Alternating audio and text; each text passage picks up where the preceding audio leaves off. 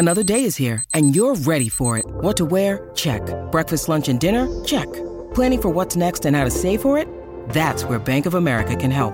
For your financial to-dos, Bank of America has experts ready to help get you closer to your goals.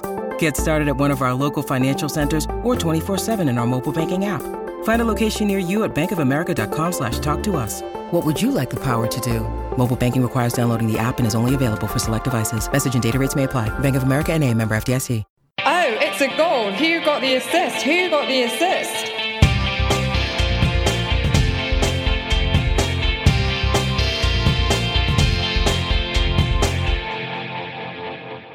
Hello, so we're in the final furlong with game week one just touching distance away. Wowie, yes, a mercifully truncated preseason is about to give way to the season proper, with this podcast, for one, looking forward to there being actual football to talk about rather than being speculation and fluff. I bet you feel the same, right, Anthony? Oh, absolutely. but first, he's back. It's Nick after missing last week, but no doubt raring to go on this edition of WGTA. Nick, you're right, mate. Good to see you. That beard uh, is getting uh, out of control now. Well, yeah, it's a lockdown still going on technically, still working from home, so the, the beard is just getting longer and longer and longer. Uh, I don't really have a plan to shave it either. So tends, to, tends to get you to make another Twitter account for it and announce we've got a fourth co-host. perhaps, perhaps, but yeah, it's um, so close now, isn't it, to the start of the season? Uh, definitely feeling like we're reaching that stage now where we're looking at our FPL team, starting to panic. You know, thinking about, oh, are we happy with this guy? Or last minute changes. Um, kicking in, all that sort of things. We question our strategies, and we're going to talk a little bit about strategies in this pod. Um, so, who are we? We are Who Got the Assist. Um, you can find us on Twitter or Facebook, We're also on Instagram if you want to give us a follow there. We've joined relatively recently. WGTA.fpl is the account there. Yeah, welcome new listeners. If you enjoy the pod, hit subscribe. And if you like what you hear as well, we'd really appreciate a nice review, perhaps a five star review. That would be really, really great. So thanks for all the listeners as well who've given us reviews already. Really appreciated. And um, if you want to join our mini league as well, um, the code for this season is CPSULF. It's always a very competitive mini league, and um, we might uh, give some prizes out this year. We haven't fully arranged that, but possibly do something. We're going to cut your beard off, and we're going to deliver it in the post. Apps. I'm sure people would appreciate that. anyway, Anthony, how are you then? Even lads, uh, good to be back with you again. Um, I was looking at Twitter earlier today, and it's genuinely, I think, the first time I bothered paying attention to people's drafts. And it's it's definitely good to know that a pandemic and a few weeks off hasn't affected Twitter's groupthink. So lovely to see that. Um, anyway, game week one is indeed upon us, uh, but it's this is definitely tactically much more challenging than seasons yonder, given that we're kicking off with this blank game week with no less than both Manchester United or Manchester clubs absent. So what we're going to be doing in this pod is basically looking at our strategy on how we're going to deal with the start of the season, and then we move on to listener contributions and our questions and answers round. Yeah, indeed. It's definitely a bit of a puzzler, isn't it? I think um, a few years ago we had Chelsea playing in the Super Cup, so I think they missed the first game, but that was know, 2012, 2013, something like that. Um, so, you know, here we are with United and City alongside the Clarets in Burnley and Villa, uh, missing though that game week one fixture, which leads us to a few different strategies, I guess, that managers are considering to navigate this early puzzler. Uh, today we're going to be looking over those strategies and thinking, you know, what are we adopting? What do we think? Think is best. Um, but at the same time, it's always up to you to look over what you're most comfortable with. I think because I think one of the key sort of watchwords over all of this is that it really depends on your play style and what is most comfortable to you starting with. Just because you know there's no right or wrong answer right now. For the benefit of hindsight, we may see what the best thing to do was. But as it stands, there are quite a few different options that you could go with to approach this uh, this start of the season, and it's very hard to to say you're definitely wrong. But there are maybe some kind of critiques or arguments for and arguments against that may resonate with you. So definitely bear that in mind when making a decision about how you're going to do it. And indeed, you may already have decided what you fancy. Um, so the strategies we're going to be looking at today I've given them a few names. Uh, big at the bench. We've always always will go for a big at the something, don't we? Um, doomsday prepping slash booking. Game week one is a free hit and flexible working, probably in the spirit of the COVID context. Uh, to start with, I suppose let's go into big at the bench. So uh, there are a couple of questions related to this, just to give you an idea of what we mean by this. Although it probably is fairly obvious. Uh, FPL Captain Fair asks, "What's your thoughts on going into game week one with United or City asset for game week two? Um, he says um, you know, he's got Fernandes or Greenwood on the bench, um, but he's not too sure yet. He's not too sure they can go with it. And Chico Jimenez says, if we're not planning to wildcard early, which are the best options to start with on our bench to save transfers? Uh, so this big at the bench is obviously the idea that you're starting with a City and or United, probably United because that game we two Crystal Palace game. Player on your bench, and maybe a Burnley player, and may, or maybe a, a Villa player. Uh, so basically, you're using 4.5 million defender or a cheap midfielder or something to cover you through game week one, but you know you're you're held back and you're saving that transfer in game week two rather than booking one in um, as the Doomsday Prepper one would be big at the bench. What do you guys reckon to this? Um, I'm on it, spoilers, but I want to get your thoughts first before I go into why I think it probably is the best approach, at least for me. So I'm probably going to be a little bit more negative towards this strategy in, in true style uh, compared to you guys because I'm not actually a huge fan of it. I know that you've definitely been considering it. For me, I just I just don't like the idea of, of benching a high value asset in week one. I feel like in game week one, you're almost instantly putting yourself in the back foot, giving yourself a disadvantage compared to some of your rivals. And for me, I, I, look at game week one, I look at the fixtures, and I want to set up for the best team possible. So, putting as many heavy hitters in my team, for instance, I've got the likes of Vardy in there and Werner alongside some other big players like Salah and Aubameyang. And I look at that team and I think actually that looks like a really strong team. I'm very happy with that for game week one. I, I don't want to have a sort of a nine million man like Martial sitting on the bench or a 9.5 million man like Rashford or some or even a Bruno, and, and meaning I'm having to sacrifice my starting eleven and having sort of very very cheap enablers in there. You know, five million 5.5 million forwards or whatever um, to try and make that happen. So I, I, prefer at the moment, putting in a strong starting 11, a strong starting team for game week one, and then looking forwards to the, you know, using my transfers to, to bringing in the players that then I'd want to bring in for Manchester United in the next week, you know, doing a transfer straight away, perhaps, yeah, rather than benching someone. It's interesting. I think I would echo Nick to uh, definitely a, a large extent uh, when it comes to this big at the bench strategy. Now, maybe my reasons are a little bit different in that I feel that having a bench every game week is something that seems like pretty clearly going to be needed right now, especially coming off the back of this international break where there seems to have been COVID. There are COVID fears, if not COVID positives, and there's have been discipline issues as well. It seems that trying to go into any game week with, let's say, 12 outfield players potentially available for your team, not including blank players, obviously, it seems a little bit tight to me. And as well, then there is the whole problem of just having so much value on your bench. Like you, you want to do well every week, and no more than any uh, game week one is an important one to kind of get your season started and not to be starting on the back foot. I'd much rather be trying to react and get United or City players in as they hit in form rather than spend a week where I know that I'm not going to get any points for them starting off. So rather than have those City United players in my squad starting, instead I'm just going to kind of hedge across the big teams and give myself that space to budge across to your City or United players. So I have, for example, Son, Aubameyang, Salah, and Werner in my squad right now. Mm. One of them won't have been good in the first two weeks, probably, but I'll be happy enough to sell. And I'm kind of hedging on one of them being a bit disappointing and making a clear transfer for me. Right. No, I see what you mean. I think it's just, I mean, Nick, you said it's going to be starting on the back foot and all this sort of thing. I think it kind of works both ways though, because if you're, if you've got that Martial character, whatever on your bench, all the way down to Greenwood potentially, surely you you can be proactive rather than reactive with your transfers, and you're just booking in what you're doing next because you're pretty much saying, okay, one of these guys is saying Anthony has got to go in order to fit Martial in, and I, I personally don't feel particularly comfortable with that. And uh, to me, it feels like kind of during a, the proper season, as it were. Like if there's a blank fixture, but you want to keep that player because they've got good fixtures coming up, like I think that that's kind of the way I'm looking at it with with keeping Martial there and like. But so often the reason why you'd keep a player in a blank in the mid season is because of a value issue as well. You know, you sell them, yeah. it's going to be much harder to get them back. It's it's it's nowhere near as big of an issue now. And like, what are those players going to be like in you know two weeks when they actually get around to playing?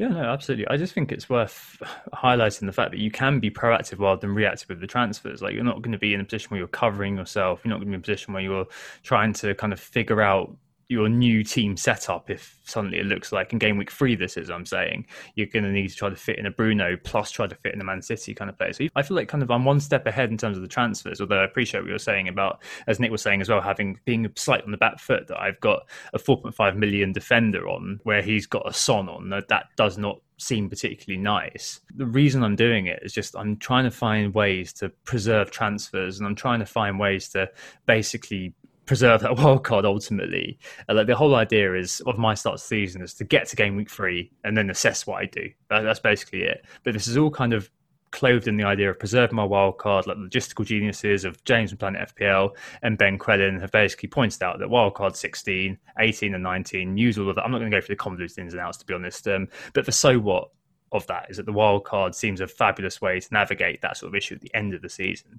Uh, so for now, I think I want to give myself the option to kind of just go into the season with like a plan in place to deal with what I'm missing in game week one and game week two without using that transfer. And in game week three, I can make proactive rather than reactive transfers for two free transfers. That just seems to me like a nice little solution to the problem I've got obviously using because I think you're going for Martial using sort of the similar price point player that I was going to have instead of a Martial type character, which is Vardy. If he does really well in in game week one, I, I think you'd potentially be tempted by him looking at his fixtures of Burnley at home, Man City away, West Ham at home, Aston Villa at home, and you know you could already be on the back foot thinking actually my entire plan is already in ruins for you know because you can't fit this guy in because you've already backed yourself in a, with a player who hasn't even started the season and you know there's, there's question marks there as well.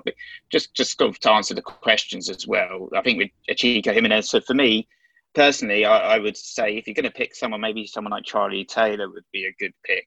Uh, perhaps to someone who could just be a bench fodder type character, and then you've got your Burnley defence um, sorted, especially, and um, we've got a question of 4.5s later, but especially considering that the 4.5 million defenders seem to be dying a death but one by one at the moment. And and with captain fail. I, I, prefer his sort of the Son and 1.5 million strategy to having a Fernandes or Greenwood on the bench for the sort of the reasons that I've stated. But you know, we, we don't we don't all seem to be in agreement on this one. I've got my stance, which is kind of a bit more flexibility as opposed to having transfers booked in. Yeah, for for what it's worth as well to uh, Chico Jimenez, I actually have Aaron Wan-Bissaka on my bench currently. He's the only blank game week player that I would have in my game week one squad he could switch to Luke Shaw or any other Man United defender, to be honest with you. It's just, look, he offers quite good value at 5.5, should be a nailed on starter. And United were the best defence in Project Restart in terms of expected goals conceded from open play, which I think is the fairest metric to assess them based at based on. And Crystal Palace's attack is largely non-existent. So I'd, I'd fancy them to get that clean sheet uh, to start off, even if they're not necessarily on song and flying uh, in an attacking sense being a bit rusty coming in in game week one. No, I just I still just don't particularly mind the whole idea. I've actually got um, a, a 4.5 million defender of one of the teams as well. Plus, uh, at the moment, Martial, but Christ knows if he's got COVID or anything right now. With Mbappe this evening being diagnosed, and at the moment, my plan is to have a United attacker of some description uh, occupying a spot on my bench. And I mean, I still think that that's a decent way of approaching it. Whether that ends up being Naughty Boy Greenwood, whether that ends up being Martial, whether that ends up being somebody else remains to be seen. I think that Rashford or Bruno on my bench probably is a bit too far. You end up with a seriously diluted game week one. What I like about Martial at 9.0, and maybe Rashford just about, but Martial particularly, is that he gives you like a, a decent enough game week squad, I think, to be getting on with in that first game week. Uh, it really sounds like it's just down to how you assess the situation, which, as I said at the beginning, is probably going to be the one thing that holds sway over how you look at things. But for me, you know, having those initial sort of players on the pitch and then taking them off game week two for the likes of Martial to come on, it just, just suits my the way I've, I've planned it. But yeah, um, so another way of doing it is kind of prepping or booking in a sort of doomsday prepper sort of thing. Anyone who's seen that on Netflix, uh, but FPL Net Assets asks, tongue in cheek, if FPL will mess with the algorithm to keep keep the United City prices stable because obviously there's loads of people who are doing the opposite of me. So they're not benching a United asset. What they're doing is they're kind of saying either, you know, I'm going to bank loads of money, big at the bank, I called this, but probably not quite right, um, to buy someone in game week two, or they're doing something like this. So they're starting with Danny Ings, say, with 0.5 million in the bank, so they can swap them to Martial. I think for some people as well, like just kind of looking around and some of the plans that I've heard, there's more bookings on the venture holiday for a lot of people. I, I don't really quite get that because it feels like it's a very strange way of looking at FPL if you're kind of saying, right, game week one, my game week one two transfers already booked, game week two three transfers already booked. You're kind of thinking, well, FPL is really dynamic, right? I'm now getting into how I feel about this, I know.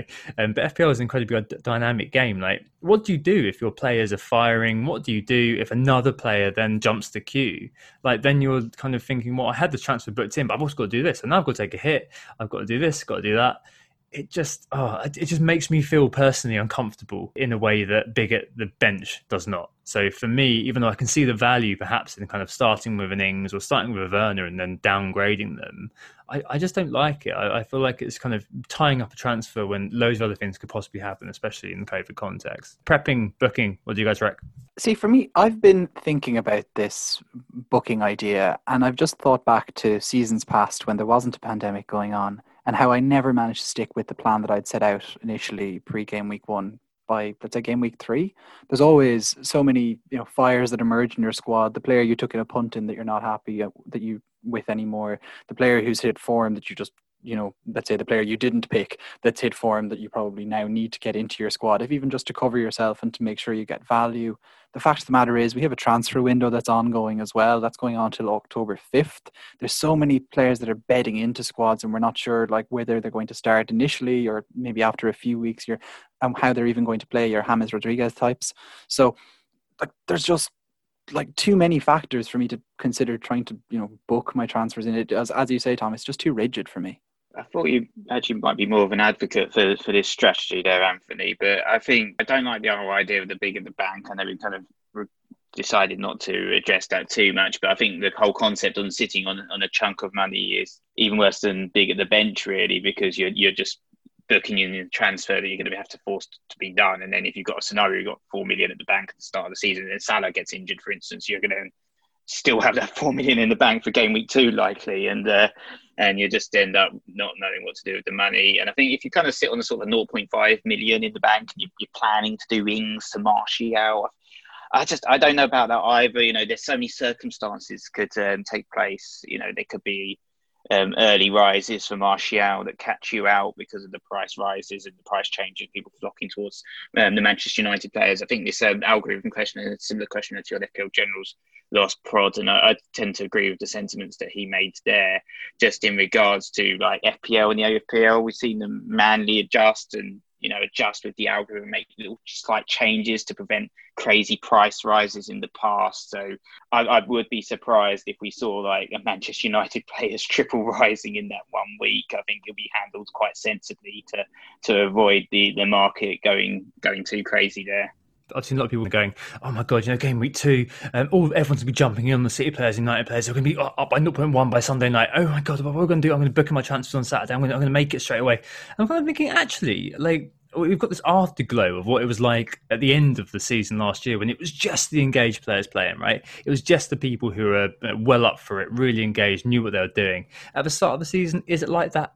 No, not at all. You've just got loads of less engaged managers who are involved. I appreciate some of them, maybe some of the new listeners here are now trying to kind of tool up a little bit from there. But you do have a lot of people who are just going to be reacting to what's happened in game week one and may kind of just not have the bandwidth to kind of think, okay, these players aren't playing game week one, and that they may be United fans. They may have gone, all right, I'm going to go for Rashford, Bruno. You know, I'm going to then throw in Kevin De Bruyne because he was really good last year. And when they find, oh no, all these players haven't played, uh, so they're going to transfer them out for the players who have played and have scored.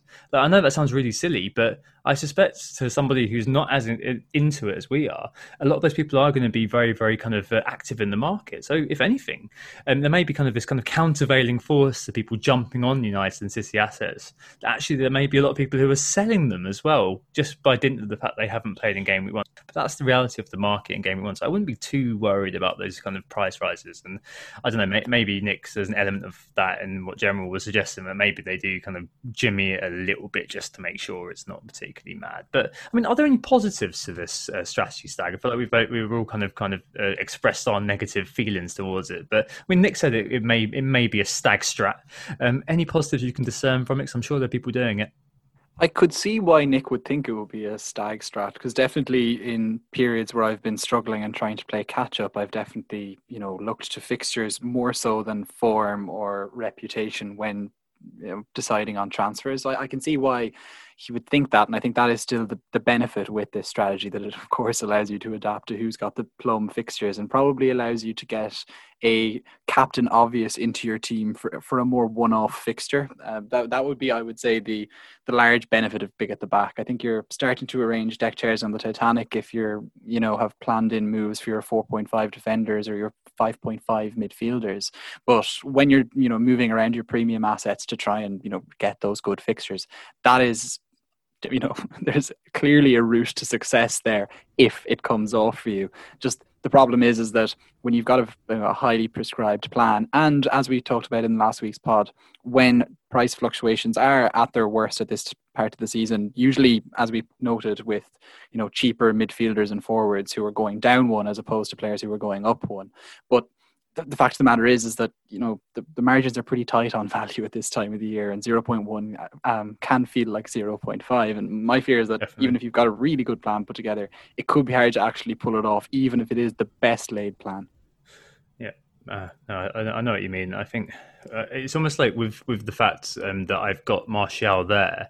It's like I don't need to then make another move to make that plan happen. So I'm on step two already. Whereas if you're starting with the idea of booking in transfers, it feels like you've got to hope that loads of things come together. Whereas for me, it's kind of just like, all right, one game week, it might be a little bit dodgy with the likes of Vardy, as Nick mentioned, doing something that might be a bit annoying. But game week two, the cavalry is here, provided they aren't, of course, COVID related absentees, I suppose. But yeah, okay. So we're not too sure about that one, but I can kind of see why you, you might be going for that. I think we're running out of things this could possibly be, guys. We're on number three, and neither of you have said this is what I'm doing yet. Uh, the next one is game week one is a free hit and wildcard in game week two. So I've heard this kind of discussed uh, around the, the podosphere, I suppose, the likes of Josh Paxman from Surgery, and I think Josh Moore is cheating as well. Maybe it's a Josh thing um, favouring this, and I can definitely see that see the benefits of this. So you jump on those mad kind of transfer activities in game week two, and you make an absolute killing in terms of team value. And Anthony relayed this last week actually in the podcast with Lee and Sam because you know talking about how a vast majority of team value rises are made actually by game week 15, I think. Um, that's where the majority of your, of your transfer value is going to be made. But I mean, it's a bit of a sprint start, isn't it? I guess that's kind of what people are going for. But do we think that that's going to be an, like enough of a positive, or will it lead to a saggy end uh, once those who wildcard later have their moment? Nick, what do you think about saggy ends? Ugh. um, so this whole idea was what? actually one that I think on the last pod I was on, I was saying that I was planning an early wild card. This was kind of what I was proposing that I would do with my own team. Uh, yeah, and I was quite tempted to do this. I feel like with the recent developments, I'm kind of a little bit less sure about this whole idea at the moment. It's mostly so many players seem to be getting coronavirus or COVID 19 at the moment, aren't they? With, with several announcements today. I think we saw Mahrez and Laporte yesterday. Um, you know, likes of Souček as well um, from Czech Republic left the squad.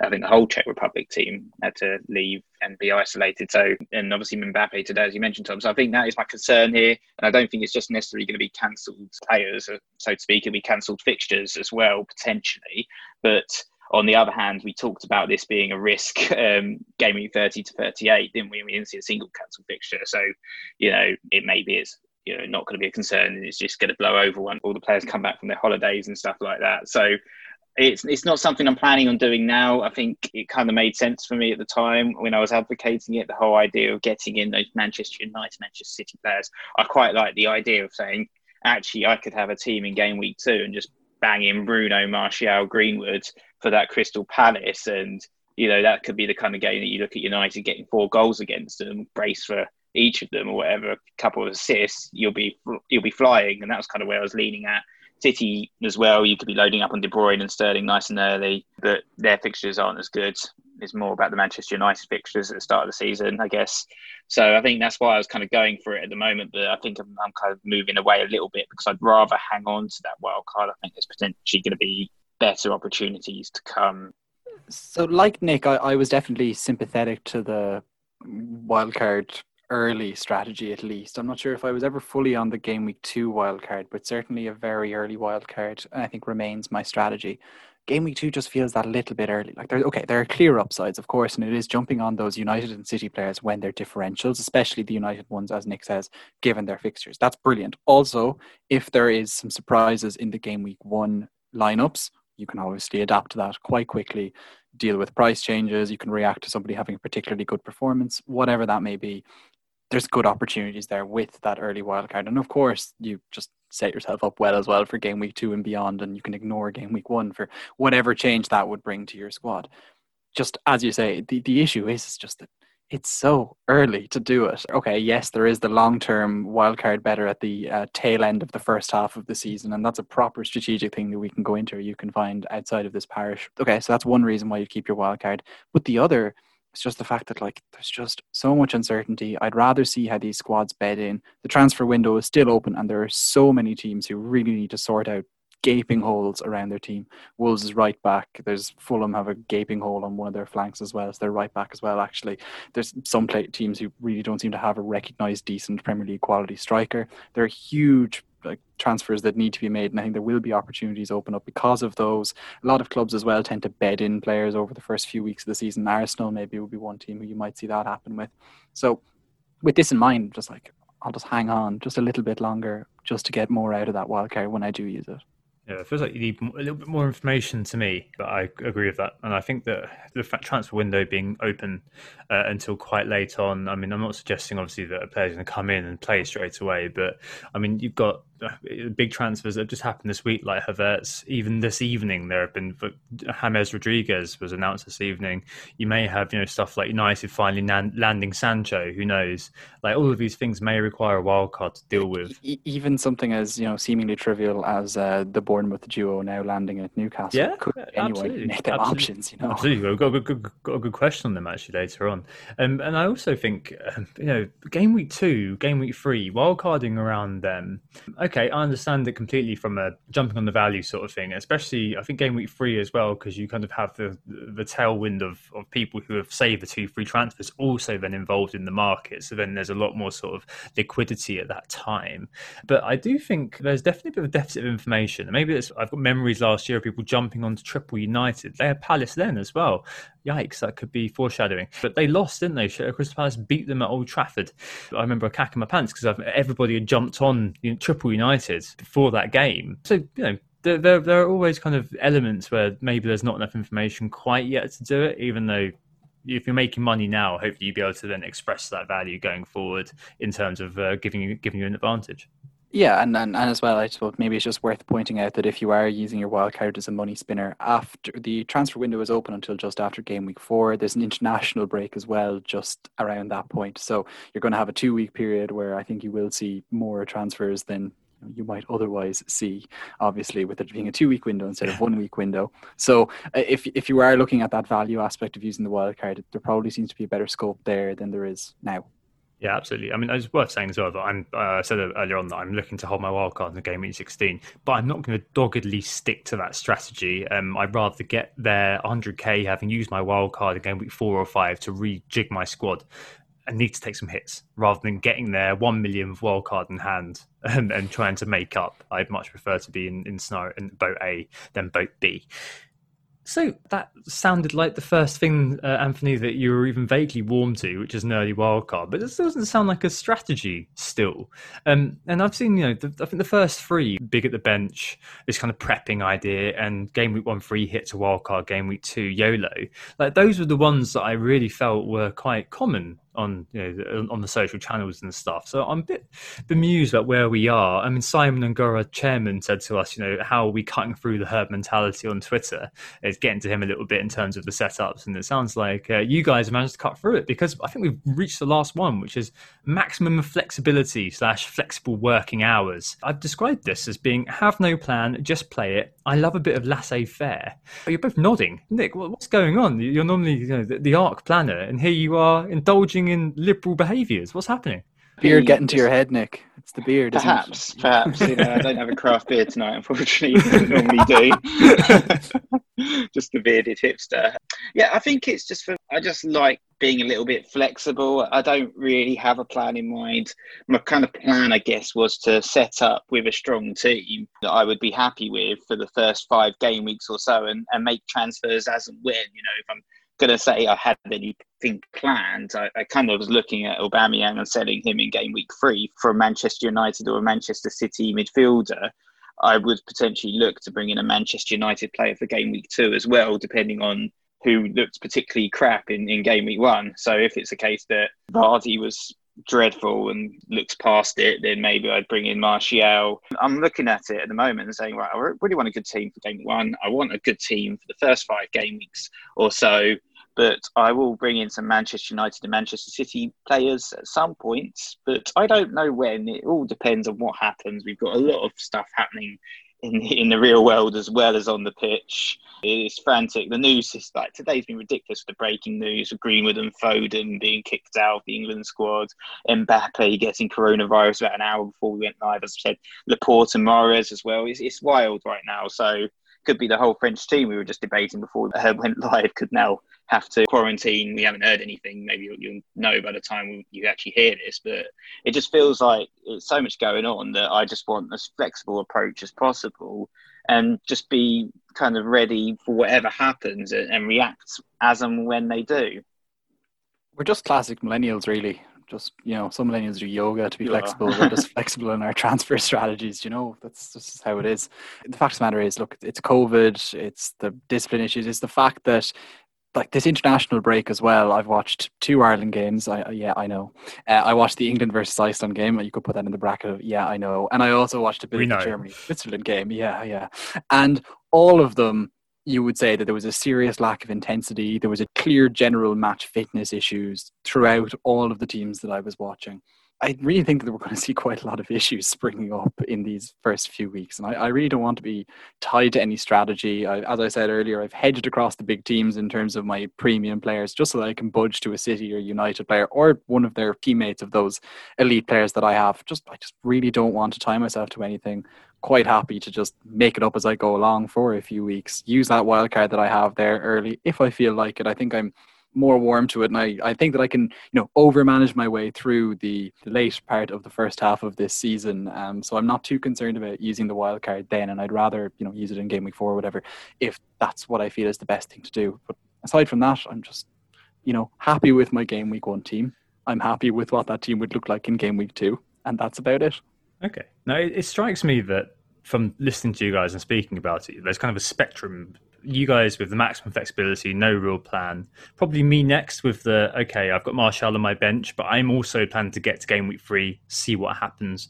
Then you've probably got the kind of the preppers who are saying, right, I'm making moves one and two, two and three, whatever you may be doing, or you know, whatever player you've got queued up to be gotten rid of. That's kind of you know three out of four on the scale of I've got a plan, and then all the way to basically full commitment. Game week one is a complete free hit. You've got Mane, you've got Salah, you've got free Chelsea, you know, you've got Vardy sat in your team, and it's all just the game week one free hit. And then you're kind of committed to game week two wildcard as soon as you're in. So it feels like there's a bit of a spectrum of kind of depth of planning, as it were and we're all kind of down towards the lower end of getting just just bumbling through to game week three rather than sort of your Crellin or something who's really kind of already planned in his transfers all the way up to game week 16 no doubt.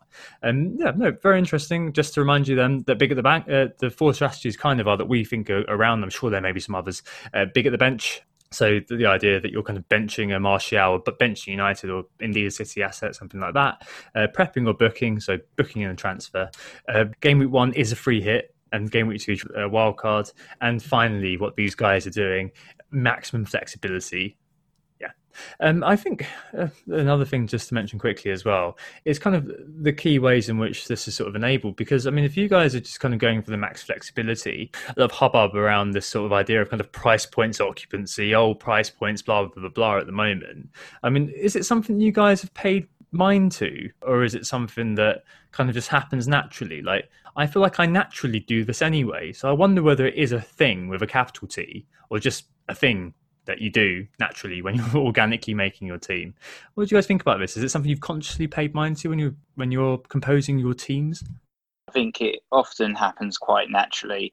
I mean, I look at my team anyway, and, and some of the players that might come in at game week two, and I've I've generally got positions in defence, midfield, and forward that could be easily downgraded to other slots. I think if I look at my team, I think the only gap I seem to have in terms of a price point occupancy is sort of that 7 million, 8 million midfielder. I don't have any of those in my team currently. I've got two very expensive midfielders and then two slightly cheaper ones at 5.5 million. And perhaps that is a gap in my team, maybe. But I did look at the sort of the 7 millions, the 8 millions um, midfielders, and there's not really anyone that I was particularly sold on. I, I like Havertz at some point. I'd perhaps bring him in when he's settled at 8.5 million. But below that, I don't know. I mean, I had Mason Mount, as you know, in one of my drafts. He's made way for a sort of Allan Saint-Maximin character, which gave me 1.5 million extra to to play with to um, you know improve my forward line.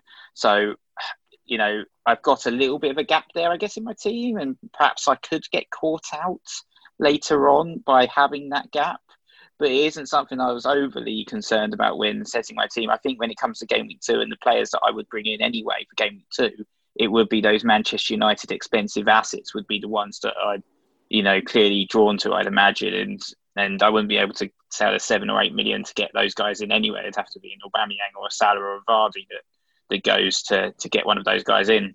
And it depends who looks the worst looking at how I've put my squad together, I think it's definitely just FPL thing, man. It would be my uh, response to your actual question, Tom. Like, it, the fact of the matter is that like you've got two elite midfielders in there, then I've got one, you know, high elite in Son at nine million. Let's say I've got Werner at that nine point five, and he can swap to pretty much any striker, given that they're not actually that expensive at the elite end of the spectrum. I do have a gap in that middle midfielders that Nick has as well. I don't have any gap really uh, amongst my defenders, mostly because I've really invested heavily in fives and 5.5s. Um, so it, it kind of means that they can pretty much change into anybody with one slash two transfers.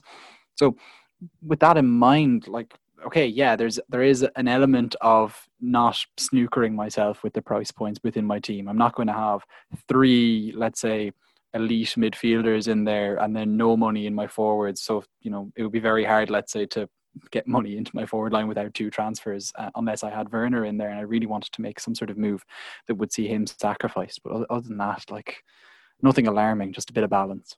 Yeah, I'm pretty much the same. Probably a good place to end as well for this particular section. I think just the, the word on it is that if you're an engaged manager, I think you, you kind of aren't going to be making the glaring errors that you see kind of newer people make. So stuff like you know having five blankers or selecting non FPL relevant players from the club they support. You know, like having a Højbjerg in there or something like that.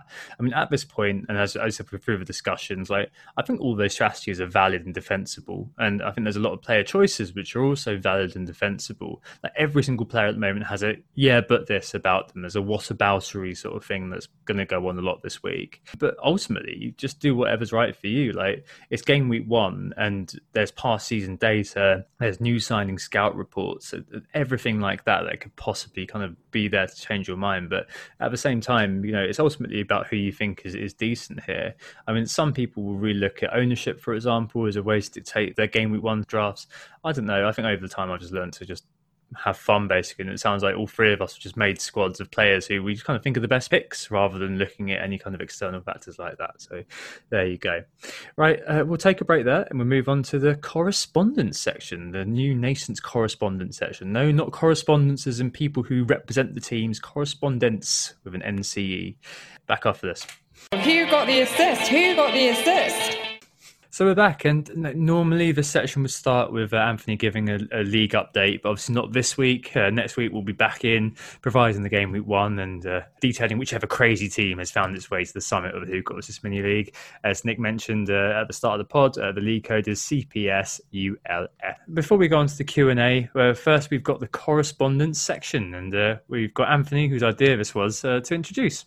Oh wow! I've been my name has been associated with this segment. Wow, it's like this is a referendum on me now. Hello, boss. Thanks, thanks, Tom. it's like wow. yeah. So look, usually we'd have a listener contribution in the form of rapid fire questions and answers, and we will have that, and that's always been part of the running order of the pod. But we'd also like to hear your comments, your clarifications, your addendums to our previous podcast discussions, or wider FPL questions. So do please get in touch to who got the assist at gmail.com with whatever is on your mind. Um, the inaugural uh, correspondence letter comes from our friend of the show and a man with a moniker which I think is up there with the best in the FPL community, desperately seeking Dusan, who you'll find on Twitter at seeking Dusan, no spaces or underscores in there. Now, Alan, as he is also known, writes Dear WTTA team, Captain Obvious was overwhelmingly chosen as preferred strategy in the last podcast. But isn't the obvious captain an ex ante concept seen through the spectacles of hindsight? For example, in Game Week 31 Plus last season, the majority of the game opted for Mo Salah at home to Crystal Palace as the obvious captain, which was evidently a sensible choice given that he was the player that he is and the fixture that was there. And of course, Salah did score and he did assist and got 11 points. But uh, however, to a richly deserved post result fanfare late riser, captained Anthony Martial for a hat trick at home to Sheffield United prior to kick-off, a large proportion of the community were surprised at late riser's pick. And although it is tempting to suggest that there's like an outcome bias in this example, the facts were that Sheffield United were away from home to a resurgent Bruno-inspired Manchester United, who had everything to play for. Whilst the Blades were without two key defenders in Egan and O'Connell, and most crucially, had no Dean Henderson, who was ineligible to play against his parent club. Prior to that game, Henderson had a season XG prevented of plus 8.7, making him the real strength behind the Sheffield United defence and prior clean sheets. Alan rounds off his email with a question. If you always pick the captain obvious, will you not simply achieve captaincy scores that are similar to the average score of engaged players, the ones who that we're competing with? Kind regards, desperately seeking an answer guess I wasn't on the pod last week when you talked about Captain Obvious, so perhaps I'll give my 10 cents here. Uh, I think I don't understand where he's coming from, and you know, the example is a very interesting one of a sort of um, a pick that perhaps wasn't the obvious pick at the time, but when you look back, you know, you weigh up the circumstances around it, you, you know, it, it, it made sense, and, and late riser was very clever in terms of that particular selection. I think I still personally, for me, I feel like I agree with the guys when they were on the pod last week in terms of um, you know, the rule that was the unwritten rule that we talked about, the obvious captain is obvious. I know it's saying, oh, you're following the norm in that week, but if you follow that strategy 38 weeks over the season, it, it will end up with you trending to a to a high score as opposed to a, a template score. I think also, I think you know that was an example of where it had worked, where the obvious pick, um, a different a differing um, pick to the obvious pick worked. But you know you, you, tend to only hear the stories of success most of the time. For you know on Twitter, someone picks someone that's a you know a differential captain and it pays off, and you get all the news and all the fanfare, but you don't hear about all the the times it doesn't pay off when people don't pick Salah and go for uh, risky picks, for instance. And I I kind of remember an example from last season where I went against a, well went against an obvious captain pick, and the example perhaps was Callum Wilson, which a lot of people captained him in that week where they played Norwich, and actually a lot of people captained Teemu Pukki in that game as well. Both were like really popular picks, but they weren't obvious picks; they were kind of differential picks. And of course, that game ended nil-nil. Both players blanked, and that kind of set the trend for those players and as FPL assets really for the end of the whole of the season. And, you know, the obvious pick perhaps would have been Jamie Vardy in that week, Burnley at home who scored. And, you know, rather than going for someone a bit more of a risky pick like Callum Wilson or Teemu Pukki and it kind of blowing up in your face. So I think I, I, I am still, despite, um, you know, Alan's um, point of view, I think, and where you raised some very good points there. I'm still perhaps in favour of the obvious pick is obvious for the for the captain obvious.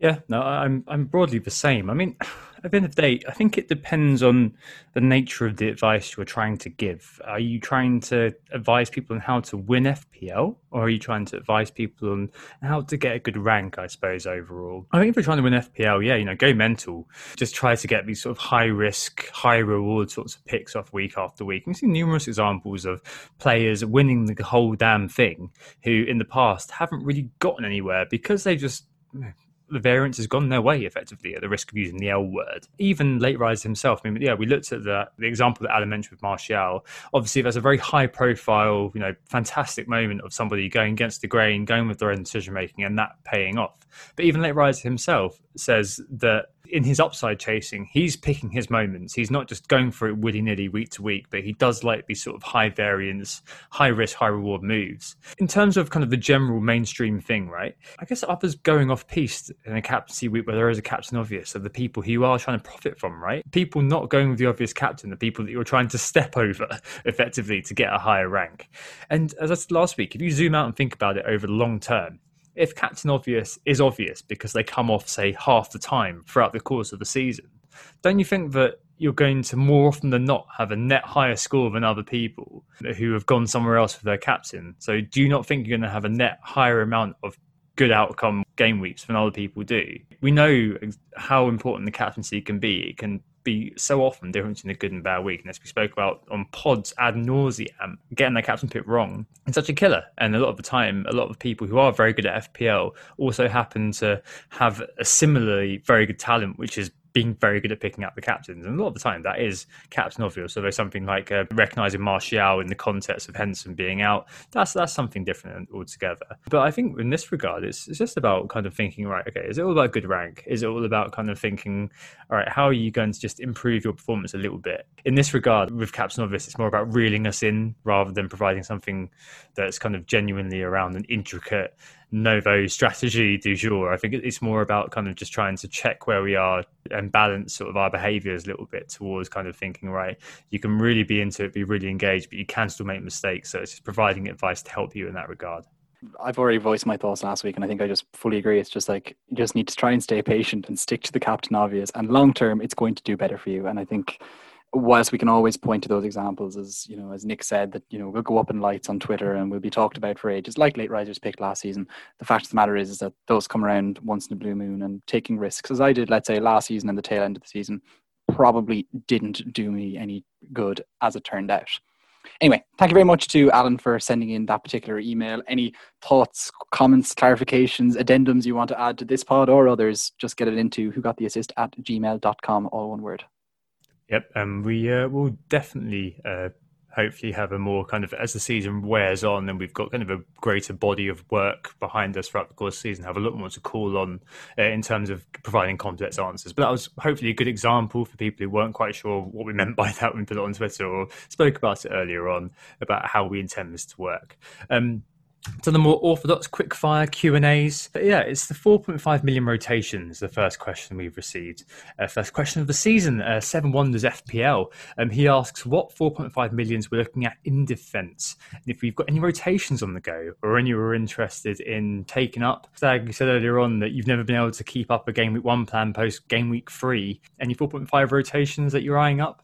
Nah, I've eliminated that. I remember for years I used to be uh, sitting there on Twitter trying to work out these, you know, great rotating pairs or rotating trios and putting it out on Twitter and thinking I was great. And then I'd have ditched it so quickly because, you know, inevitably, if you've got a 4.5 defender, usually they're in a bad team. And at least one of two or one of three turns out to be absolutely cack and you end up needing to change things up.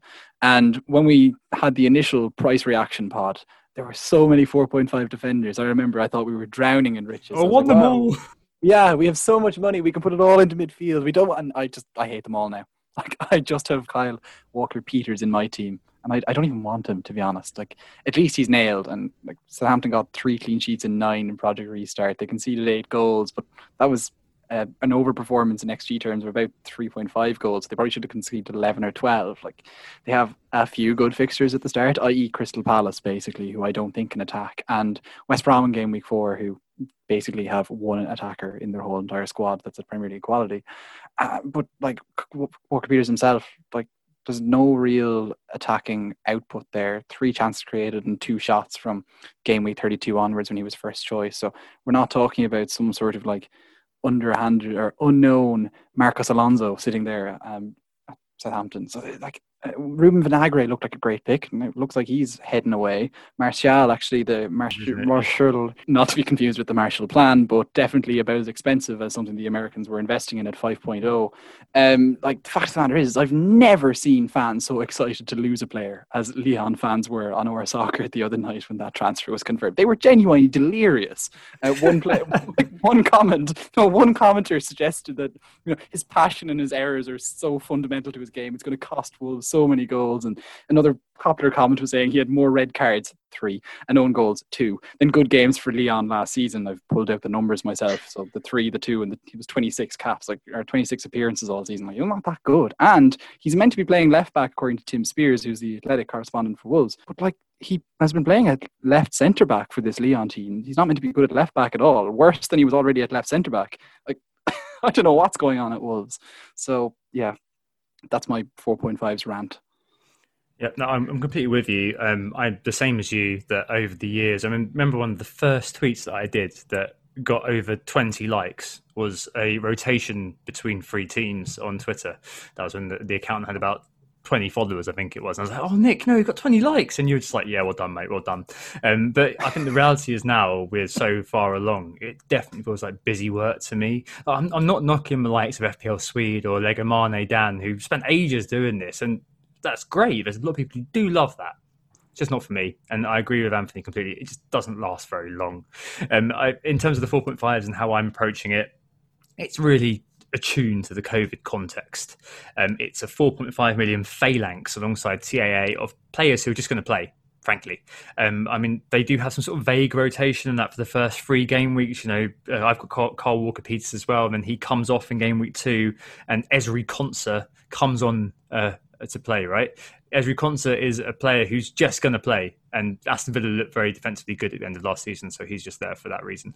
Um, but really, they are 90 minute men. That's that's the key thing. If Adam Webster had good fixtures, I'd have him in at a 4.5, but he doesn't, so I've got Konsa in at the moment. I did have Vinagre, I've now got Saïss, I've got KWP, I've got James Justin, um, and it's it's none of them are particularly exciting. They're just there to kind of be a body and to enable the rest of my team effectively, whilst providing me 90 minutes and providing me some form of upside. So consider a decent uh, goal threat about him uh, from from those Grealish deliveries. Um, Saïss obviously um, plays for a team. He's 5.0, but plays for a team which is quite defensively solid. Although who knows with all of these players coming in and Christ knows with Marçal hanging around.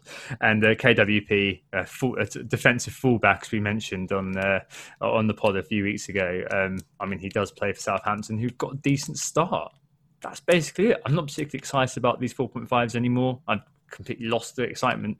Don't believe in any rotation, but I think if I was to rank them, I know it's not the question Seven Wonders asked, but I'm going to do it anyway. Probably looking at James Justin first, Walker Peters second, Charlie Taylor or, or Peters, whoever comes out as being the Burnley guy third. That's probably about it, isn't it? It's not, it's not particularly exciting anymore. If they're good fixtures, brilliant. I'll be all over them. But as it stands, I'm just not. I'm just, not excited at all. So they're just there because there are bodies on the field. Nick, what do you reckon? Bit depressed as well about the 4.5 million defenders, the excitement that we, we had when they first emerged, like Vinagre. Um, he's still in my team at the moment, but it does look like he might move to Porto away or, or, something like that. He's one to keep an eye on, certainly over the next few days. I've got Justin in there at the moment as well, like you, Tom, but you know, I know they've signed Castagne, um, which might have an impact on his minutes potentially. I don't know. The Burnley defenders, I do like the Burnley defenders. I might end up with Charlie Taylor or someone in there. Obviously, they've got a blank game week one, so it's not necessarily going to work. And then with Walker Peters, I just wasn't sure about the double up in defence with um, McCarthy. Doesn't really work for me. Um, I think Lamptey as well is another one we mentioned. Um, potentially rotated with Veltman, who knows? Bit of a risk. And finally, the Leeds defenders. No one's mentioned the Leeds defenders. I think they could be some decent picks. I know there's been about 100 Dallas versus Ayling threads on um, on Twitter, so check those out if you're, you're keen on them. But, honestly, um, th- those threads, you know, like I, I still can't figure out heads nor tail of why people are going for Ayling over Dallas and some of them. Like the fact of the matter is that like okay, they're like, oh Dallas, there's actually other players that could play in his position. Dallas plays everywhere, man. Yeah, he and to he was first choice as well last be a, be a favourite, right? I've got uh, full disclosure. I've got Meslier uh, from Leeds in goal, and that kind of sorts that out to some extent. So I want a little bit of that defence. I've that, done I've done the same thing. I have um, Ilan Melier as he is, uh, as it well Meslier, as is it? Okay. yeah, M- Ilan Melier. I couldn't tell Um, whether his name was like Eastern European or French. Yeah, no, I I actually went looking earlier to get it right. I also have Marek Rodak actually in there, but a good uh, four point five. what? what? Hang on, hang on, hang on. We need to discuss this. It's like So say you're rolling Say a record to Fulham defender, despite everything that we've said rubbishing them. I didn't rubbish their defense once. I have, you're not you're not tempted by the Johnston uh, button double up there. No, no, no, no. I think um, like the fact of the matter is, is that that Fulham team, Hector could be a pretty good pick as a 4.5 defender. He'll hoover up bonus points. Like he could pretty much does all of the CBIs that that defense does. Uh, they have clean sheetable early fixtures for sure. And then like look, like there's Leeds in there, there's Villa in there, there's Crystal Palace in there, all in the first six. Eminently doable games, but I've just gone for Rodak purely because uh, save points and Fulham gave up an awful lot of shots last year. Rodak had like 2.8 or 2.9 shots per game last season in the championship. That's going to tick over three. That's a point. Thank you very much. Uh, Tom's looking fearful. Interesting that a team facing lots of shots is, is is a positive. It definitely is. I guess it's counterintuitive, isn't it? That because they're taking a lot of shots, you don't want to play a, a goalkeeper who's not going to be taking many shots on. But if they do concede, that's it. Like an Ederson sort of type. So you know, getting those three points. I mean, at one point last year, I think Tim Krul, by dint of a penalty save, was second for goalkeepers. So definitely you know, something in going for a Johnson, something like that. We That's why I'm going um, for Melier because he's sort of in the middle between. Yeah, it's it's just knowing that I'm going to wildcard probably within five or six weeks. It's like, do you know what? Rodak has a few decent fixtures in there. Throw him in, see how it turns out. If he saves a penalty, fantastic. And otherwise, sure, look, like we learned something along the way that Fulham conceding loads of shots means they also concede loads of goals. And if that's what we learn, fair enough. To be fair, we also saw it with Neil Etheridge, if you remember as well. He saved a couple of early penalties and was uh, smashing it in terms of the underlying stats. It's very often that you know some of these cheaper goalkeepers are actually the ones that do the best over the course of the season, just because they're having all the shots. But they have to be a good goalkeeper, and that I think the whole um, you back in the Fulham defence though reminds you of sort of when you always kind of like fall in love a little bit with the players you're writing about for an article. Uh-huh. Like when I did a prospecting the prospects for Vincente Iborra that Tom will remember. I was I was sold on this guy. I thought he was going to be a fantastic and I, I had I turned had a similar thing with the Trossard. season. Oh, I had a thing with Trossard as well. I was like, this guy is he's amazing. No, no, no, no. Like, of course, yeah, underlying stats dream, but reality, a bit more annoying. I mean, I, I, I, I, we should probably move on to the next question, but I'm, I really want to know about the rotating keepers. It's never been something that I've been I've been behind, and the, the FPL Rodney asked about this as well in terms of rotating keepers when I put the you know the beer photo out. So it's, it's just come to mind a little bit. But I mean, you've got Melier, you've got Rodak in a rotation by the sounds of it. Like, why are you going for that? Why? What the hell has possessed you? I like Playing at home alone? I mean, What's happened? It's, it's it's a crap game. It's a crap game week one for both of them. If you're looking at the rotating pair and you're like, oh, this is terrible. Absolutely. But you know, all those shots that Aubameyang is going to be taking from outside the box, they're going to be great for Rodak. And uh, then after that, Fulham's uh, game week two fixture. That's actually quite good. Uh, it's against Leeds, which Yes, is Leeds, obviously yeah. also good for the other side of that. yeah. Rodak then has Villa, and then I'm probably going to be wildcarding. And if I don't, I quickly scramble to check who Millier plays in game week four. Forget that. It's Manchester It's City. Man City, yeah. That's, so I'm playing Rodak that's- there. But that, Great that's game why I've against got him in. Wolves. That's why I've got him in because if if Melier, like, okay, he plays like two of the top two in the first four weeks, and then then we're done for a while. That's it. Yeah, this is the thing with him at least. Um, and Rodak just has pretty decent fixtures, pretty much straight through. You know, like they're not terrible fixtures, let's say, uh, all the way straight through. It's just how much you believe they're going to struggle. But I d- basically I didn't really want Alex McCarthy and Kyle Walker Peters. And Yeah, then yeah, Brighton's fixtures are bad, so I was like, yeah, might as well try something else. You know. Okay. When you wildcard though, I mean, in the COVID context, just to segue and link to the next question as well. In the COVID context, is there an argument to have two rotating goalkeepers or at least two playing keepers? Is that is that is that a thing too for you guys? It kind of isn't for me, but I'm worried that I'm being complacent.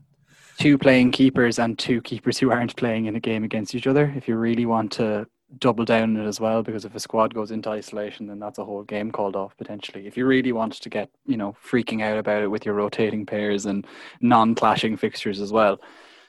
Uh, yeah, I well, I like to always have two playing goalkeepers anyway, because it just means that I don't have an immediate problem if one player gets suspended or injured or whatever, as we saw can happen with say Leno last season. I think I actually ended up getting caught by that because I played myself with wild cards and stuff. So yeah, no, two playing goalkeepers for sure. Nick.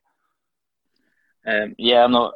I'm not huge on the two playing goalkeepers. I think it's like a, a little bit of a waste of 0.5 million. I know it's not a lot of your budget, but I just think 4.5 million, 4 million combination um, works best. And I know you can sometimes find the sort of the setups in one team if you want to enjoy yourself a little bit with the substitute goalkeeper on the same side.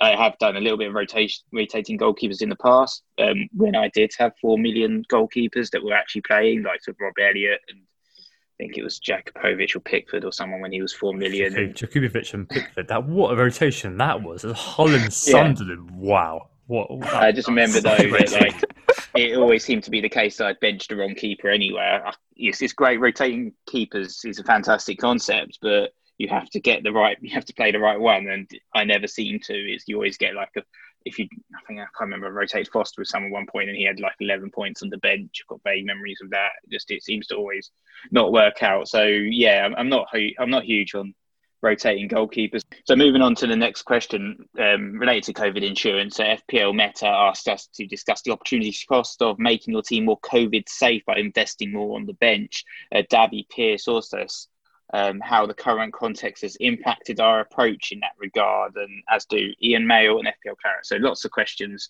on COVID from our listeners here, and I think for me, I'm not really overly concerned about having a heavy bench. You know, loading up on too many uh, bench players um, and, and, spending lots of money on the bench in the case that. a games called off or players called off.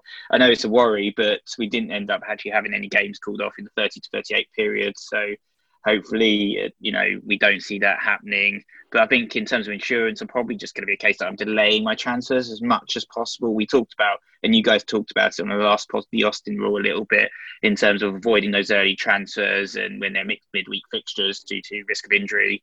Uh, but I think for me, because of COVID, it's almost like just leave it until the last minute possible. And I think you discussed this as well. Just leave it to the last minute possible, um, because you know there could be a, a, news. We've seen breaking news every day, as we talked about earlier. You know, so I don't want to bring in a player earlier and then find he's out for Corona because that's just a waste of a transfer, isn't it? So I'm just gonna.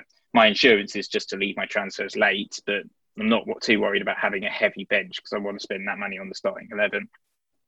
Yeah, look, one thing I will consider with my COVID insurance, as we'll call it, is I don't think I will have my captain and vice captain playing in the same game. I know it's something that would rarely occur unless you were capping two players from the same team, let's say De Bruyne and Sterling. I'm going to avoid having that happen. But look, having a bench on top of that, I'm just saying, look, all of a sudden, constantly, and I'm so conscious of it. But yes, having a bench is definitely something, as I said earlier in the pod, that I want to have. Just even just to have your fodder Harrison Reed esque type player in there, and like, look, teams like Spurs are going to be playing eight games in 18 days, including a 3,000 mile return trip in the next few weeks.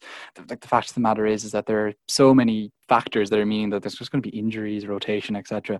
That just having a deep bench will be helpful, even without the pandemic milling along in the background. And storms also occur. You might remember last season we had a game cancelled because of a storm too. It was Man City Arsenal, wasn't it? That's it. Yeah, that sounds right to me. Yeah, and that, that caused. Was a, I thought that was a carnage. COVID cancellation, wasn't it? No, it was initially a storm no. and then became COVID. Oh. Because I had my captain and vice captain in that yeah. very same game. Oh, here we go. so I agree with that completely. I echo those points uh, fantastically. Um, I like what you said earlier as well. I hadn't fully appreciated it, but I like what you said earlier, Anthony, about not having players who play each other as much as I possibly can. Maybe that's something that I'll have a look at tomorrow in terms of my draft. Um, but I'm um, in terms of answering the question, especially the one about opportunity cost. Uh, one thing that I have done this year is I don't have any 4.0 defenders because I at the time of recording, don't think that any of them are solid starters or starters I'm going to believe are going to be starting. Earlier on, I said that I've got 4.5 million defenders who I'm fairly sure are going to start if I've got them. That's basically the only parameter, and if they've got decent fixtures, then great. Um, and I've um, I've not got any cheap strikers. I've got Harrison Reed, who's only 4.5, who I think is a, a currently nailed on to play, who's a CDM two pointer sort of guy. Um, and I've got three basically players on the bench. I don't have a playing goalkeeper. Maybe to think about that. But the ceiling solo of keeper, I don't particularly care. The the nice thing about Reed as well, compared to a lot of other defensive midfielder options, this is like the, you know it's the most boring nitty gritty thing FPL to be talking about. Four point five million midfielders, the fifteen person in your squad. Reed doesn't pick up that many yellow cards as well, which is kind of helpful. That it's not at least it's a two pointer, not a one pointer, more often than not if he does play. Yeah, he's going to be buried third bench most of the season, and ideally that would be a 4.0 defender. But I think, given how things are at the moment, I think it would just be very useful to have a Konsa or a Webster or something like that who comes off the bench. I mean, I, I, did that in the past with having Duffy as my first sub, and that was okay. Like, just a player that you know is always going to be there, absolutely fine. Obviously, the opportunity cost of that me is that if I had, you know, if it was a normal season, no COVID, and you know, I I'd definitely more be looking at having Bruno as being my bencher and having, you know, cheap players in a few places to enable that and make that sort of work. Um, as it stands, you know, I've got St. Max and I've got um, 4.5s. I could easily take them down to 5.0s if Suchet was fine, obviously, but I could take them all down to 5.0s and the defenders down to 4.0s to make it work with Bruno. But I don't feel like that's going to be what I want to be doing uh, this year because of how things are. So I'm still trying to kind of balance it with with COVID in mind, or at least the the worst case scenario in mind. But a lot of the time, it's be very very difficult to, to to countenance, isn't it? One of those things that it's going to be the new normal. I think we're going to just see players ruled out. We're going to see teams with COVID scares, and as Nick said, I think you're just going to have to be holding those transfers, as we said last week on Podfleet and Sam. Right, next question. Formation stations. FPL King Paddy asks us what formations we think are going to be seen the most from the start. So we said on the very first pod, the pricing pod, we turned around and said, the strikers, those guys, who cares about them? It's all diamond field. It's all 3 5 2 all the way. Now, I don't think that's the case anymore, is it? Uh, Anthony, uh, are you a 3 5 2 man still, or is it all about them strikers for you? I've gone backwards again. I'm like I'm flip flopping like mad um, on who I think is you know wh- which price point, which positions I think are particularly good. Now I think the strikers are bad again. I've gone back about two or three weeks into the past, and I've got Werner, reluctantly Mitrovic, and Michael Obafemi as my three forwards right now. That definitely won't be that by you know Saturday, but that's where we are right now because I just basically don't believe in any striker under 6.0, and I'm not that keen on you know stretching to the likes of Ings who are further up, and I've instead got a pretty strong defense across the board rather than dealing with those shudderful 4.5 defenders that I just really don't want in my team. And so, like to answer Paddy's question, like I actually don't have a clue, Paddy. Like it's it seems so all over the place, more than usual. Like there isn't there is a template there, but it's a template spine with kind of very random bits onto the side of it. Sometimes it's your Ings people. Sometimes it's uh,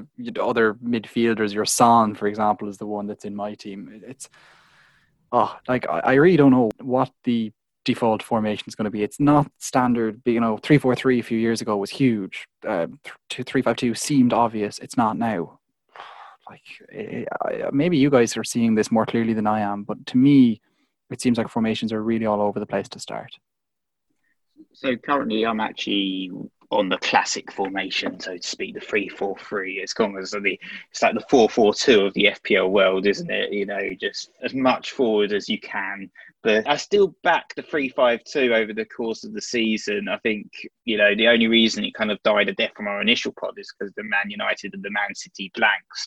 But when you've got you know the likes of Greenwood, Aubameyang, and Rashford now being midfielders, you've got um, Havertz, Ziyech, and Pulisic from Chelsea is all you've got some of the options there as well, and you've got the City guys as well, De Bruyne, Sterling, etc., and Bruno as well from United. I just feel that's going to, be where the money's sitting. That's going to be the key part of your team, and you're potentially going to have cheaper forward lines. You know, the likes of Brewster if he gets his move, the likes of Che Adams, the likes of Mitrovic, filling those cheaper holes up front, and. Uh, Yeah, I think it's going to be the the three five two is, is going to be in vogue over the course of the season. I think the only reason it's perhaps not in vogue right now is just because of United and City not playing yet, and um, you know players like Havertz, Pulisic, um, you know Pulisic's injured, Havertz is only just joined, but I think they're going to be quite key to our teams later on in the season. Yep, I, I agree. I'm, I'm actually in 4 4 2 at the moment, but I will be moving to a 3 4 3 because my big at the bench thing um, on game week two. Um, and I think that the strikers definitely at the moment are looking quite interesting. I think there are quite a few talisman in the ranks. Um, I know it comes out of nowhere for you, Anthony. Um, but I mean, you've got the likes of obviously Danny Ings. Um, you've got Anthony Martial at 9.0, who looks like a nice foil if you're going for Aubameyang, going for Salah, or in the future, indeed, going for KDB and Liverpool Player, and um, you probably won't be able to afford to have a Bruno. So I don't know, it's quite a nice default, isn't it? It does feel as Nick said, very retro, very classic to go for the three four three. Um, but I mean, you know, you've got the likes of uh, Vardy, as Nick, as Nick, mentioned before. You've got the likes of Werner. Um, you've got even Jimenez, the forgotten man. It feels like in the engaged community. Lots of really interesting options actually there, but I think a lot of it is due to the fact that we don't have that game week one. Um, I think that if there were the KDB on the table, the Sterling on the table, things would be very, very different. We wouldn't be looking at the forwards. So we'd be looking at two forwards probably and trying to push as much as we can to that midfield. It's just a case of um, how things are right now. Um, I've got a 3 4 3, um, but I will probably be looking to change things probably over time. It's one of the things you have to see how it goes and you've got to play what's in front of you. At the moment, having three strikers seems to be a good way to sort of play the situation as it is. So, uh, penultimate question: getting the band back together. So, this is uh, obviously a reaction to today's Newcastle news. Uh, Mike Ashley pulling things out of his uh, very large behind, and uh, last year's Min-, Min League winner uh, Jake Gallagher um, at Match of the Dave asks what impact Fraser and Wilson moving to Newcastle may have on them, and ASM Allan Saint-Maximin in particular. So, Wilson and Fraser a couple of years ago they had more combined goal contributions than Messi and Suarez. They were they had one particularly ridiculous season two years ago, didn't they? And then both going there obviously fulfills the sort of uh, what Bruce appears to be looking for in the in the place of having a depressed transfer budget, getting proven players. And having Wilson there obviously meant that Fraser was more likely to say yes, and vice versa, because he obviously had a very, very good connection. Uh, but ASM obviously last year was serving dinner to people who couldn't eat it in the likes of Joelinton, uh, Andy Carroll, etc., etc. Andy Carroll's been scoring in pre-season, uh, but but I guess w- what impact do we see the kind of uh, what impact do we see Newcastle having as a result of guys coming in? I mean, their start to the season actually isn't that bad at all, is it? As far as mid-table teams go, West Ham, Brighton, Spurs, Burnley, and Man United the first five. Uh, those first two in particular looking very Arsenal-like, and that they're decent enough, at least, to get you through to that kind of game week three. I'll wait and see if you're going for that sort of category. So, what do you guys reckon? Uh, uh, Fraser, Wilson, Newcastle. It's interesting. Seems to be a little bit of hype developing over Fraser Wilson. You know, everyone's got these memories of, of two years ago and, and how they combined so well and got all these goals and assists. So people have kind of forgotten last season and just generally how bad they were and how bad Bournemouth were. And I don't quite know what happened to Ryan Fraser at Bournemouth, whether he had a falling out with someone or something, because the season kind of just ended. And with Callum Wilson, he had a strong start, but his, his stats last season weren't particularly good at all. You know, if I look at sort of the the shots he had, it was less than the likes of Haller, less than the likes of Jordan Ayew. You know, likes Jordan Ayew, for instance, scored more goals in the end than Callum Wilson over the course of the season, and um, you know, just generally has better stats and was 1.5 million cheaper. We haven't got Wilson's price right now, but you know, I I think perhaps there's a little bit of excitement over those guys, and I don't necessarily think that they're going to be as good as a lot of people are expecting. You know, Newcastle are, um, are being praised for doing some um, astute business in the, in the transfer window in, over the past few days, but they're essentially just buying players from teams that got relegated, which isn't necessarily great. That being said, I've still got Allan Saint-Maximin in my team. I I'd like to think it would be a positive that he's got Callum Wilson. He's, he's better forward than Joelinton, so hopefully that increases his chances of getting a sit, creating space there uh, for Allan Maximin to, to get into the box. And um, Ryan Fraser, as you said, he was absent last year, but that season he did well. He was sort of like second for assists across all midfielders, wasn't he? So you know, I think um, I think hopefully for Allan Saint-Maximin, it's, it's a positive that, that, these guys come in, but I'm not necessarily going to be rushing to say everyone get your Newcastle assets in um, straight away. Yeah, little dad, good first two fixtures. Uh, they are better players than Newcastle previously had. That should benefit Saint-Maximin in some way, but at the same time, what happened last season? Like monumentally poor from both of them and that does make me hesitant to bring them into my team for game week one. Could be one of these like classic reactionary things. You know, sometimes players just have bad seasons and they come back stronger. Sometimes they don't. I'm not, you know, completely optimistic about them. I think I would go for the known quantity in Saint-Maximin and gamble that he has, you know, slightly better players around him, and that might benefit him more than I would go on the new players themselves in Wilson or Fraser. Yeah, I think that's probably about right. I think the price um, of Saint-Maximin as well is just so it lends itself to taking that punt. I mean, in the restart, it wasn't amazing. One goal, three assists. Of course, those three assists all came in the same game. Eight of the nine games, he did absolutely squat uh, for assist wise, and he scored in one of them. Brilliant. Um, uh, in terms of shots in the box, three big chances, two shots on target seven. I mean, none of these are particularly stats that are exciting me. I do own him because it's not it's not too terrible. I mean, the XG is one point seven five. The XG is one point seven. I can off these stats. They're not particularly useful, are they? Um, but again, I think we're hoping there's a sense of elevation, I suppose, uh, from these new players coming in for him to have better better people to play with effectively. Um, that could definitely be a thing. Uh, one word as well, uh, Miguel Almiron. Um, he has uh, been overlooked because he's 0.5 more expensive than uh, Saint-Maximin, but it's worth noting that he has a lot more shots in the box uh, than uh, Mr. Saint-Maximin does, creates more chances than Saint-Maximin does. He was playing on the wing because of how things tend to be, but he does tend to be more of a number 10. So maybe the new signing of Fraser will have an impact on him and him back into that sort of creator role that he craves, uh, or maybe a kind of a cre- creation slash breaking into the box sort of role. So maybe we may see uh, the Paraguayan, who looks like he's just uh, had a slushy on the way home from training, do very very well. But yeah, I think known quantity of Saint-Maximin, fair enough. But yeah, Almiron is there if you do want a differential. I think he's only owned by less than 2% at the moment. So one to bear in mind. And the final question of this preseason is sickening additions. The equally sickening Adam Pritchard asks, who do we feel physically unwell about having in our drafts? Uh, and are there any indeed that we just can't include because of prior biases? Are there any players that you kind of played with, tried to put in, or any players that indeed are in there at the moment that are playing a role. We both know why we're there, but we're not particularly excited. An FPL buddy, as it were. Sub out FPL for another word if you'd like. What do you guys reckon? Any players that make you feel physically ill? Well, apart from Jamie Vardy, um, I've also got Alexander Mitrovic and another another lovely lad um, fronting my team right now, and he is a player. When I look at my current draft, I think what the hell are you doing here? What, what, why, why have I got Mitrovic in my team, especially considering I think I owned him two years ago and he, he was rubbish for me.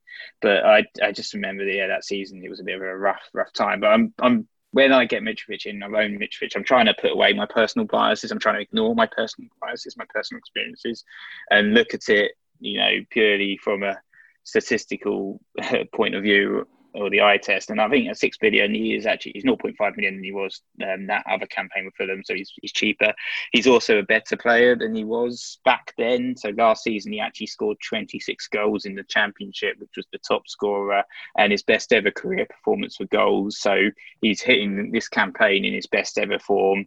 Um, Fulham as well. I really like their fixtures. They've got Arsenal in game week one, but game week two to nine, they don't play any of the top six. So it, it seems like a really good really good time to kind of jump on one of their, their players for the, for those fixtures. Maybe that's why uh, Stack has Rodak. I don't know. Otherwise, I also looked at his record for Serbia, and I was just I was really um, impressed by that as well. He's had 35 goals in 57 games for Serbia in international football and 24 goals in their last 24 games, which is over the course of the last few years. But that record just really, really um, impressed me. And I think, you know, six million, he just seemed like a really good um, player just to fit in, regardless of my sort of my personal feelings on on the player. And uh, yeah, so he he's the one that I look at and, and feel physically unwell, basically. Yeah, an international goal as well in just the recent break for Mitrovic in a three-one defeat to Russia. So yeah, he's he's still hitting that form this particular season. I, I can't believe that there are hundreds of players in FPL, and I'm also saying Mitrovic here. He's also in my squad. I just don't like having him in there. He's a volume striker. and th- th- that is his definition. Like he has a he had a goal conversion of about uh, a shot conversion of about seventeen percent last term in the championship. In the in the Premier League the year before that, when he was with Fulham, it was eight point four percent, which is very poor. Gabriel Jesus, 13.9%. You all get extremely frustrated with Jesus. Keep that in mind. Like if he falls in the middle of those two numbers, you're saying, okay, you're allowing for the championship defenses being obviously a little bit worse and him getting more time. So he converting a little bit more, then you're saying he'd have about a Gabriel Jesus level of goal conversion. The problem is that he's not getting chances created for him like Gabriel Jesus is. And this Fulham team, in fact, don't actually even create that many chances. They were 11th for shots in the box in the championship last season. They're a very slow, methodical, possession based team who can't counterattack for the, seemingly at all. Of 151 shots last season, only two of Mitrovic's shots came off a counter attack. I, am not sure how they're going to create chances at the other end this season. And because of that, I'm not confident in Mitrovic. But the fact of the matter is, I'm not confident in any striker that is priced at 6.0 or below.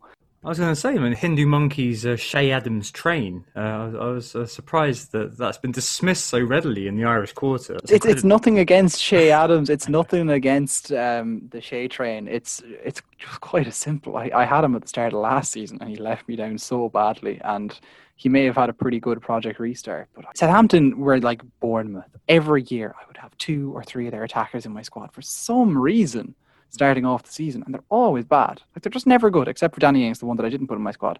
They're they're always bad. it's just like I just I can't do it. I, will probably end up relenting and probably ending up with one of them in the team in the end because it always happens, and I'm always disappointed. But right now, none in.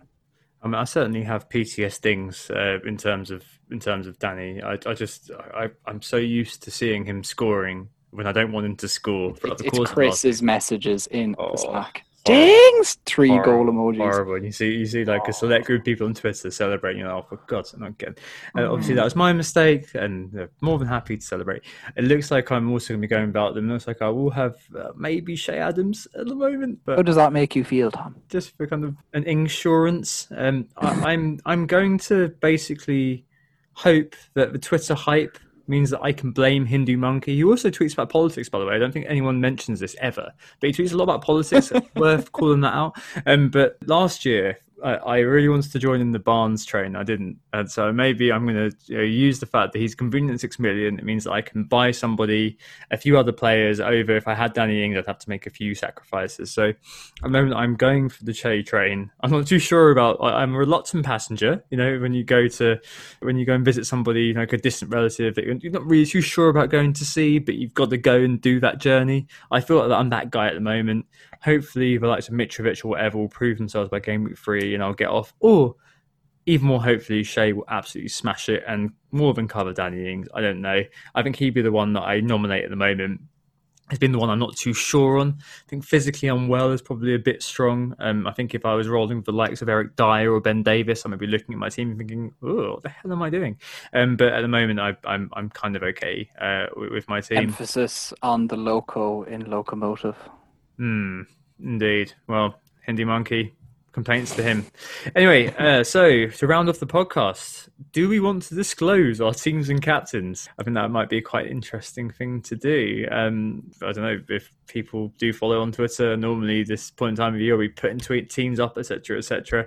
Taking a leaf out of FPL General's book, as we all seem to be doing, and kind of. Uh, uh, being a bit lying a bit low this year. I don't, I don't, really want to put my team out there for uh, for general uh, not FPL general, but a, a, general, a general dissection, as it were. Um, it changes. Up to last weekend, I didn't really change it that much. Now it's kind of changing every now and again. For example, today Nizaar Kinsella tweeted that um, Havertz, who I really like from Fantasy Bundesliga into the eye test generally, um, is, is probably likely to be ready for game week one. Ready meaning start, or ready meaning ready to come off the bench. I don't know, but he was with the German men's national team, so now he's come in over Werner, and my team's changed a little bit again. I don't think I'm going to go for it. My one bit of advice, as I said uh, at the end of the first section, just do whatever makes you happy. I think game week one, you've got a pool of valid players. If you're into your FPL, you probably know who those are. If you want to go back to our pricing pod, if you're not too sure, do that or find other kind of who to pick sort of articles, whatever, anywhere else. But within that kind of pool of players, just pick players that you think can do well and suit your strategy for the first few weeks, and and hopefully that'll do the job for you. As you've heard, I'm going to be probably having a Manchester United player. Hopefully Martial doesn't have COVID or anything, but if he does, then I'll swap that out. But I'll have a Man United player come off the bench in game week two. Um, but I've got 4 4 2 going into 3 4 3 as it stands at this moment in time. Don't know if it's going to still be that way next week. Um, and I'll be having Aubameyang game one captain. I don't really believe in the early captaincy jinxy stuff I used to, and Nick set me straight very, very early on. If you did listen to that podcast way back at the beginning and know what I'm talking about, as for the team, it's going to shift around a lot, and I'll post it um, after deadline uh, next Saturday. Nick, what are you doing? So yeah, I, I had a team already uh, sent out for general dissection. You may have seen it on the OFPL account. Mason Mount, what are you doing? Rowney criticised for the, uh, the inclusion of Mason Mount, and he was kind of in there before kind of Havertz stuff all properly kicked off, and that kind of changed my mind a little bit. I know that Mount's dad's been on Twitter saying uh, um, that Mason's not upset that Havertz has joined the club, and that's rubbish. But um, enough of that. Back to my team. Um, uh, so as I said, I've, I've, kind of moved things a little bit around since then. It's broadly the same, but I got rid of Mount and put Saka in for Arsenal.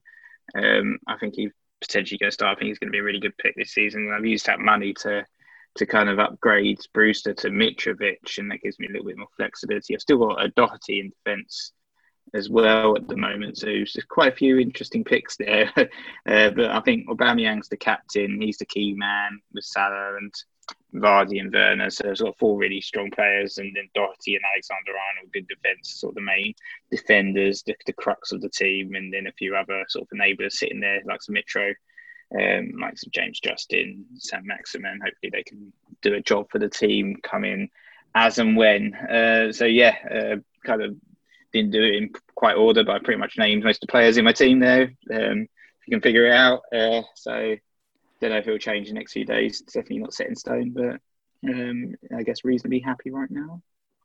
I maintain the right to rip this completely up. Um, there's an awful lot happening on the transfer front, COVID front as well. It's clearly catching up with players on international duty. All the games aren't even played yet, and like I think you'll you'll notice that there are definitely works in progress in this side. Maybe starting off, uh, Tom might say with the Rodak and Meslier axis at the back. Um, there's serious questions about whether it's a good idea to have two promoted goalkeepers at the back, but I find it interesting right now. Trent Alexander Arnold won't be moving from my side. Maitland Niles is in my defence right now.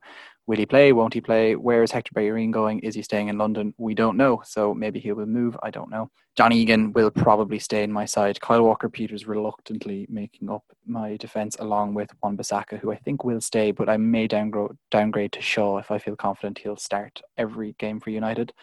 Uh, midfield, Son, Aubameyang, who will stay no matter what. Salah, who I think is going to stay no matter what. And then I have uh, Saka and Harrison Reed finishing out that midfield. Mitrovic, Fortunately, up top, he's not staying there, I don't think. Timo Werner.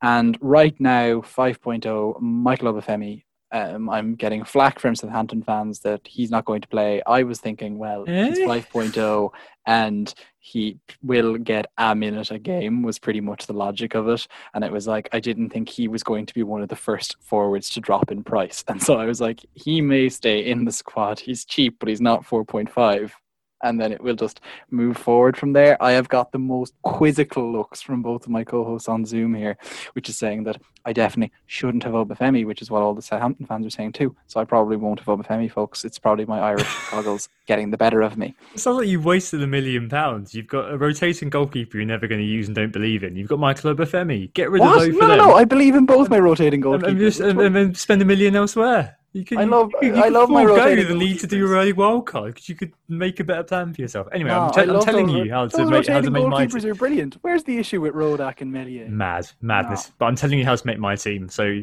that's rubbish, and you should do what you want to do and what makes you happy.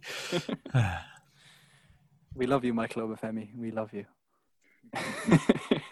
right. Okay, let's wrap it up. We were Who Got the Assist. Thanks so much for listening. If you're a new listener, please do subscribe. And if you have been with us before, please stick with us for the season and leave us a review if you've been enjoying us for a while. We'd love to get some reviews. We're a bit low on those on the old iTunes and elsewhere.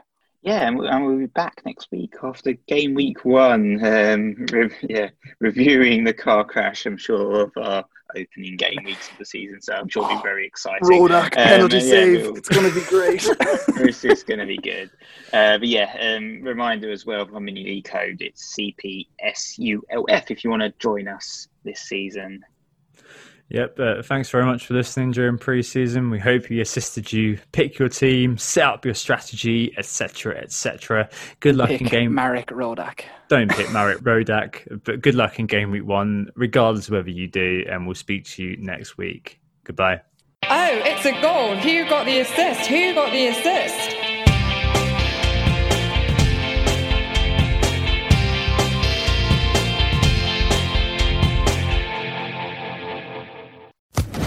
Social Podcast Network.